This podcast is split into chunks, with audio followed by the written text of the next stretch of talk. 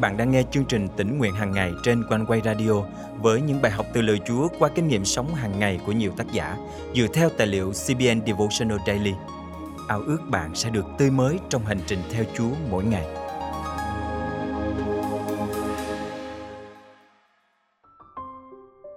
Không phải thứ gì trong cuộc sống bạn cũng đều cầm, nắm, sờ, chạm được cả. Như vậy, với những thứ mà bạn không nhìn thấy thì làm sao bạn có thể biết chắc, có thể trông cậy và dựa dẫm được? Câu trả lời rất đơn giản, chỉ có 2 chữ. Bạn có muốn biết đó là 2 chữ gì không? Hôm nay, ngày 7 tháng 12 năm 2021, chương trình Tỉnh Nguyện Hàng Ngày thân mời quý thính giả cùng suy gẫm lời Chúa với tác giả Aaron Boone qua chủ đề Làm sao biết đó là thật? Tôi biết chắc rằng điều này đã được thảo luận, giảng dạy và đặt ra kể từ buổi bình minh của thời gian. Trong nhiều năm, tôi đã nói chuyện với rất nhiều người khác nhau về chủ đề này, đó là làm sao có thể nương dựa vào một điều gì đó mà mình không thể nhìn thấy. Thật là một câu hỏi tuyệt vời. Một thời gian trước, trong khi dọn dẹp đồ đạc để chuyển sang chỗ làm mới, tôi có cuộc trò chuyện thú vị với một người bạn đầy quý mến của mình. Một người hỏi cô bạn của tôi về việc đến với đức tin. Đó là điều không thể nhìn thấy, không thể sờ chạm, không thể ngửi hay nghe được. Tôi không rõ khi đối diện với câu hỏi này, cô bạn tôi có cảm thấy bối rối hay không. Nhưng tôi phải thừa nhận rằng khi bản thân được chia sẻ điều này, tôi đã tự hỏi liệu mình sẽ trả lời câu hỏi đó như thế nào. Dù đã tin nhận Chúa từ khi còn nhỏ, tôi phải thừa nhận rằng khi mới nghe câu hỏi này, bản thân tôi cảm thấy bối rối và không biết phải trả lời như thế nào. Trong khi trò chuyện với cô bạn, trong thâm tâm tôi cũng đến với Chúa và xin Ngài hướng dẫn để mình được hiểu thông suốt và có thể đưa ra câu trả lời nếu có ai đó hỏi mình như vậy. Sau đó, Chúa gợi lên trong tâm trí tôi những kinh nghiệm rất thực tế. Chẳng hạn, khi rời khỏi công ty lúc tan làm, chúng ta có hẹn đồng nghiệp ngày mai gặp lại không? Rồi chúng ta có mở tài khoản tiết kiệm để có sự đảm bảo phần này cho tương lai của mình lúc hưu hạ không? Hay là vẫy tay chào tạm biệt ai đó ở sân bay, nhưng đồng thời cũng mong đợi ngày đón họ trở về. Đã bao giờ bạn suy nghĩ là liệu mình sẽ còn tiếp tục được hít thở không khí? Và còn vô vàn những ví dụ khác như thế. Rõ ràng là với các tình huống như vậy, chúng ta không chỉ có sự mong đợi mà còn gần như chắc chắn là điều đó sẽ xảy ra. Tại sao lại như vậy? Bởi vì đó chính là niềm tin. Dù bạn có gọi nó, mô tả nó, định nghĩa nó, giải thích nó như thế nào đi chăng nữa, thì bạn cũng không thể phủ nhận rằng trong bất kỳ con người nào cũng luôn tồn tại niềm tin. Dù bạn có phải là người tin Chúa hay không, thì bạn cũng có niềm tin của mình. Nếu bạn không tin tôi, thì hãy thử quay lại những ví dụ lúc nãy. Bạn có niềm tin rằng bạn và đồng nghiệp của mình sẽ quay trở lại vào công ty vào ngày hôm sau. Bạn có niềm tin rằng khoản tiền tiết kiệm cho giai đoạn hưu trí của mình sẽ tăng lên và đến ngày dù không thể đi làm được thì bạn vẫn có thể có cuộc sống ổn định. Bạn có niềm tin rằng người thân yêu của mình sau một chuyến đi du lịch, công tác hay đi đâu chăng nữa thì họ cũng sẽ trở về. Và tôi cũng dám chắc là ngay khi nghe những lời này thì bạn vẫn tin là thế giới này vẫn đủ oxy để bạn thở. Tại sao bạn lại có niềm tin vào những điều như thế? Bởi vì chúng ta có những kết luận hợp lý cho từng tình huống mà tôi đã trình bày. Ngoài ra, bản thân bạn đã kinh nghiệm điều đó hết lần này đến lần khác. Tuy nhiên, Kinh Thánh đưa ra một lời khuyên như thế này: nhưng anh em không biết ngày mai sẽ thế nào, sự sống của anh em là gì, vì anh em chỉ như hơi nước, xuất hiện trong một giây lát rồi lại tan ngay. Gia-cơ chương 4 câu 14. Bạn có đồng ý với câu Kinh Thánh này không? Rằng dù có niềm tin, nhưng tương lai không ở trong tay bạn. Lời hứa tuyệt đối duy nhất mà chúng ta có là Đức Chúa Trời yêu thương chúng ta, bất kể chúng ta đã làm gì. Ngài đã chứng minh điều đó hết lần này đến lần khác. Ví dụ rõ ràng nhất và được biết đến nhiều nhất là của Giăng chương 3 câu 16. Vì Đức Chúa Trời yêu thương thế gian, đến nỗi đã ban con một của Ngài, hầu cho hễ ai tin con ấy không bị hư mất mà được sự sống đời đời. Đức Chúa Trời hứa ban tình yêu và sự cứu rỗi cho những ai đặt đức tin nơi con Ngài là Chúa Giêsu. Và chỉ có Đức Chúa Trời mới có sự đảm bảo tuyệt đối để niềm tin hay đức tin của bạn trở nên hiện thực. Với đức tin, chỉ cần một chút, một chút, một chút. Mỗi chúng ta đều có ít nhất một chút đức tin. Nếu không, chúng ta sẽ không quay trở lại nơi làm việc mỗi ngày trong tuần. Chúa Giêsu đã nói về đức tin như thế này. Ngài đáp: vì các con ít đức tin, Ta nói rõ với các con, nếu các con có đức tin chỉ bằng một hạt cải, thì các con có thể bảo hòn núi này rằng, hãy dời từ đây qua đó, thì nó sẽ dời. Và chẳng có điều gì các con không làm được. Matthew chương 17 câu 20. Đức tin nhỏ như hạt cải. Đó là một ví dụ đáng kinh ngạc. Bạn có nhận ra kích thước của một hạt cải và sau đó là kích thước của cây cải khi nó trưởng thành không? Nếu không, bạn thử lên mạng Internet để xem thử. Tôi mong ước và cầu nguyện để bạn có đức tin nơi Chúa Giêsu, dù đức tin ấy ban đầu thật đơn sơ, nhỏ bé. Tôi biết rằng một số bạn không tin vào Chúa Giêsu. Nếu bạn là một trong số đó, tôi muốn thách thức bạn.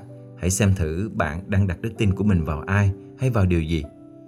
Có lẽ đây cũng là cơ hội tốt để tất cả chúng ta cùng lượng giá lại gốc rễ của đức tin mình. Hãy tìm kiếm, vì Kinh Thánh hứa rằng chắc chắn bạn sẽ nhận được. Phải, nếu con cầu xin sự thông sáng và cất tiếng khẩn nài sự hiểu biết, nếu con tìm nó như tìm tiền bạc, kiếm nó như kiếm báu vật kín dấu, bây giờ con sẽ hiểu biết sự kính sợ Đức Giê-hô-va và tìm được tri thức về Đức Chúa Trời. Châm ngôn chương 2, câu 3 đến câu 5. Thân mời chúng ta cùng cầu nguyện. Chúa ơi, con cảm ơn Ngài vì tình yêu và lời hứa tuyệt vời mà Ngài dành cho những ai đặt đức tin nơi Chúa Giêsu. Con cầu nguyện để mọi người khắp nơi đều có thể đến với sự nhận biết này. Con cảm ơn Chúa và thành kính cầu nguyện trong danh Chúa Giêsu Christ. Amen. Quý tín giả thân mến, bạn có thể làm gì để giúp đỡ những người xung quanh mình phát triển đức tin nơi Chúa Giêsu? Hôm nay, có ai đó cần bạn giúp đỡ để đức tin của họ càng thêm vững vàng hay không?